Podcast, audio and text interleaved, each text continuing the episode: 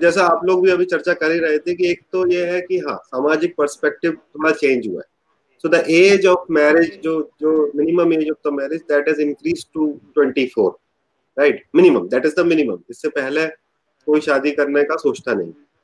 उसके बाद फिर जो तो आज की डेट में 24 से 28 साल तक की शादियाँ जो होती है, हम उसको मानते हैं कि ये नॉर्मल एज में होती है। 28 से 32 साल की जो शादियाँ हैं that is a little delayed right और फिर बत्तीस के ऊपर जो है वो डिलेट वो शादी डिले और कुछ कुछ मैरिजेस जो आज हम देख रहे हैं वो छत्तीस के बाद इनफैक्ट लोग सोचते हैं कि आ, मैं शादी कर लू। अब because I am now finally set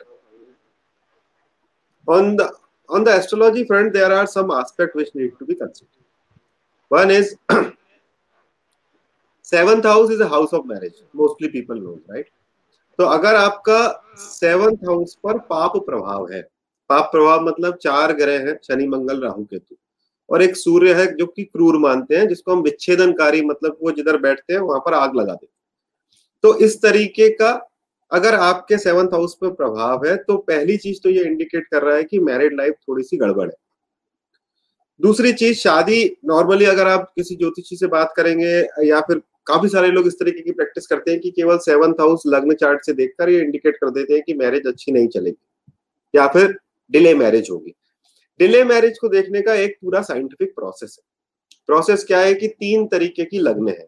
कोई भी चीज़ ऋषि पाराशर ने कहा है जब आप देखते हो तो आप उसको जन्म लग्न से देखोगे चंद्र लग्न से देखोगे और कारक लग्न से देखोगे। कारक मतलब हर हाउस का एक कारक है।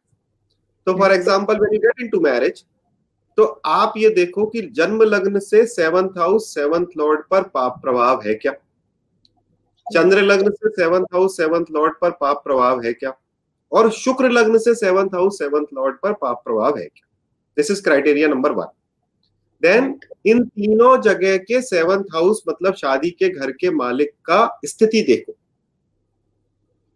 एक तो ये हुआ कि कोई ग्रह का पाप प्रभाव आ गया। दूसरा कुछ हाउसेस खराब माने गए कौन कौन से हाउसेस खराब माने एक तो जन्म लग्न से या चंद्र से या शुक्र से कहीं से भी छठे, आठवें, बारहवें स्थान के मालिक या छठे, आठवें, बारहवें स्थान को खराब माना। दूसरा, ऋषि पाराशर का ये नियम है कि किसी भी जगह से, किसी भी हाउस से छठे, आठवें, बारहवें स्थान में अगर उसका मालिक चला जाए तो वो भी खराब हो जाता है। एग्ज़ाम्पल अगर आपका सेवंथ लॉर्ड सेकंड हाउस में चला गया, यानी कि अपने से अष्टम हो गया तो वो तो वो भी शादी में दिक्कत करता है। तो जब आप इसका आकलन एक टेबुलेशन फॉर्मेट में करते हो कि अच्छा जन्म लग्न, चंद्र लग्न, शुक्र लग्न, इनसे सेवंथ हाउस पे पाप प्रभाव और इनके लॉर्ड अगर पूरी तरीके से गलत स्थान पर हो तो ये मैनिफेस्ट कर सकता है either in the delay of marriage और complete denial of the marriage complete denial of the marriage so in that case we have to see the navamsa also which is the chart of marriage तो same way navamsa में भी हम इस तरीके से आकलन करते हैं। अब कुछ लोग ऐसे होते हैं जो कि शादी करना ही नहीं चाहते। कुछ लोग ऐसे होते हैं जो कि शादी करना चाहते हैं बट होती नहीं। राइट काफ़ी सारे लोग शुरू शुरू में शादी करना नहीं चाहते फिर होती नहीं है। होती नहीं। है ना? तो ऐसा भी हो जाता है। अब अगर इनमें से कहीं पर भी जो मैंने जगह बताई इनमें से कहीं पर भी कोई भी शुभ ग्रह की दृष्टि या बैठक है। For example the most suitable example is कहीं पर भी अगर आपको बृहस्पति का सपोर्ट मिल रहा है।